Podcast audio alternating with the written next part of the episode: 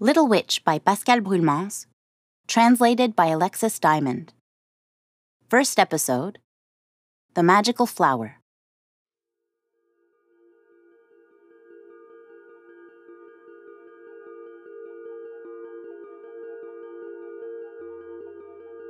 Little Witch lives in the city with her mother, Big Witch.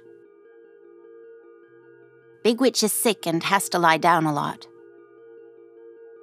When her mother is too tired to stir, Little Witch takes care of her, washing the dishes and tending the herbs.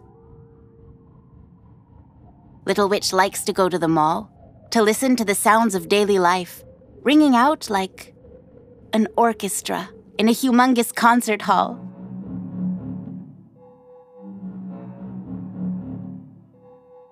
But the people who see her pass by, dirty and poorly dressed, roll their eyes and say, What a grubby little girl. Her mother must be a witch.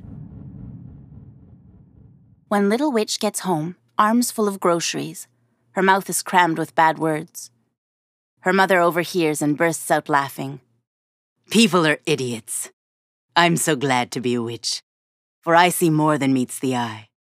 So I can see that my girl is truly beautiful.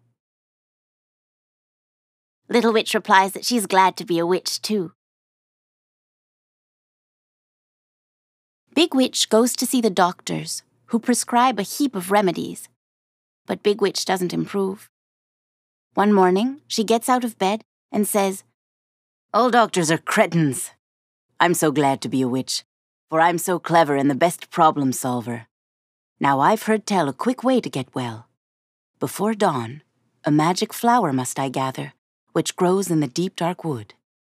And it can only be found by witches who possess two special qualities a fire in their belly and wings on their feet. Little Witch replies that her belly and wings are huge.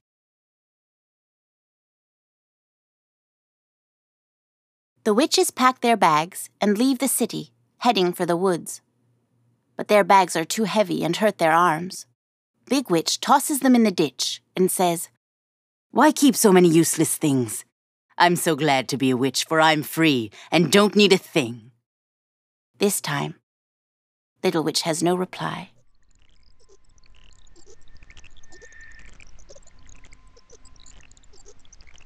After walking for a long, long time, the two witches reach the forest. Luckily, Big Witch finds shelter. A damp, dark shack. Little Witch would like to go back, but Big Witch grabs a broom and says, Once it's clean, it'll be better than a palace. Little Witch replies that she's never seen a palace, though she doesn't think this place measures up. Suddenly, she hears cracking sounds nearby. Uneasy, she rushes into the shack without seeing the boy watching her, hidden on the path. I saw the witch and her daughter come up the other road. No food, no nothing. Like two ghosts. I live with grandfather in the village on the edge of the forest. Grandfather used to be a hunter, so he taught me how to find my way, hunt for food, and hide it. Surviving here takes smarts.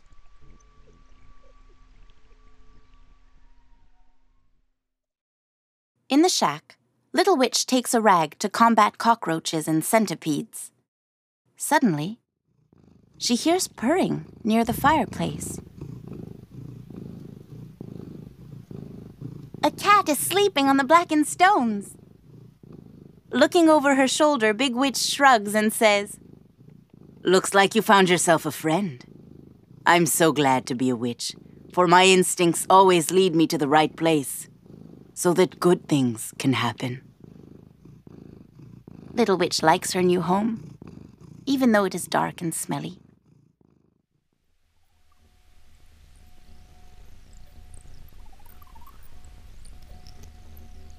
Little Witch and the cat go out to explore.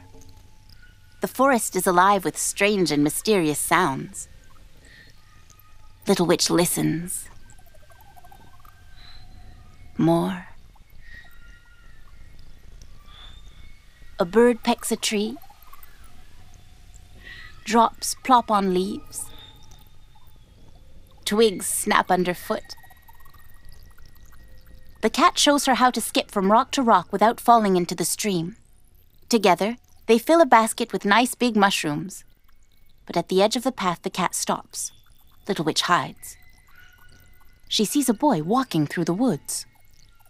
At that very moment, a clumsy toad falls into the water. Little Witch turns back around, but the boy has disappeared.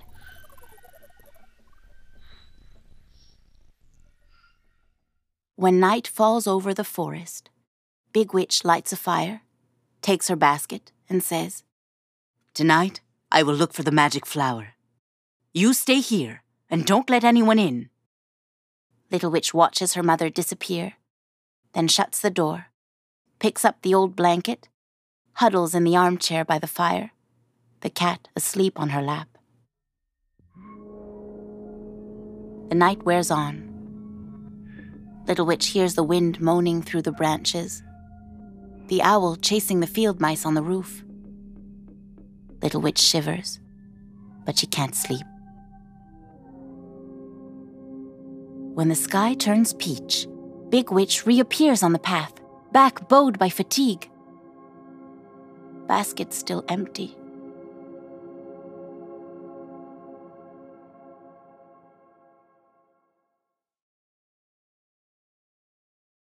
One day, Big Witch asks her daughter to fetch some water. When Little Witch gets to the stream, she sees the boy from the path sitting on a rock. He is skipping stones and watching them ricochet. You're the witch's daughter! Little Witch finds him very rude. She fills her pail without replying. Grandfather says your mother came here to find a magic flower to make some witch's potions, but she won't find it. Little Witch asks why not. Grandfather says only the eyes of a child can see the magic flower in the forest tonight. Grandfather also says it's clear your mother's from the city. The only thing she's good at is getting lost in the woods. I've known this forest since I was this high. If your mother pays me, I'll find the flower for her. Little Witch replies that witches don't have any money. Too bad then. I'll just keep it for myself to sell at the mall. Then I'll be rich as a king. Little Witch replies that she'd rather be a witch.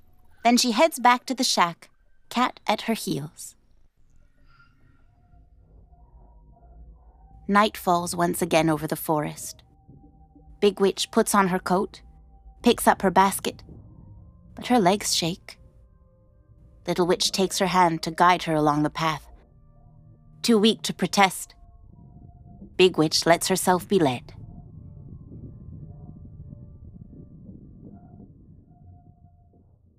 Despite the dark, Little Witch marches on, but Big Witch falls behind.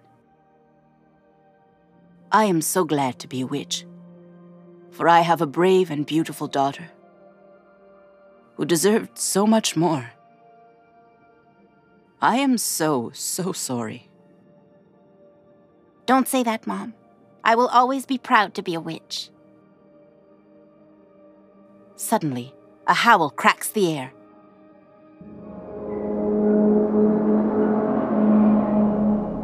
Petrified, Little Witch hides behind a tree, watches her mother head off.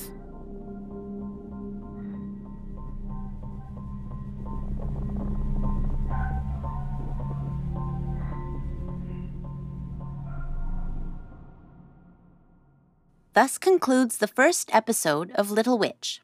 This is a Projet Mu production.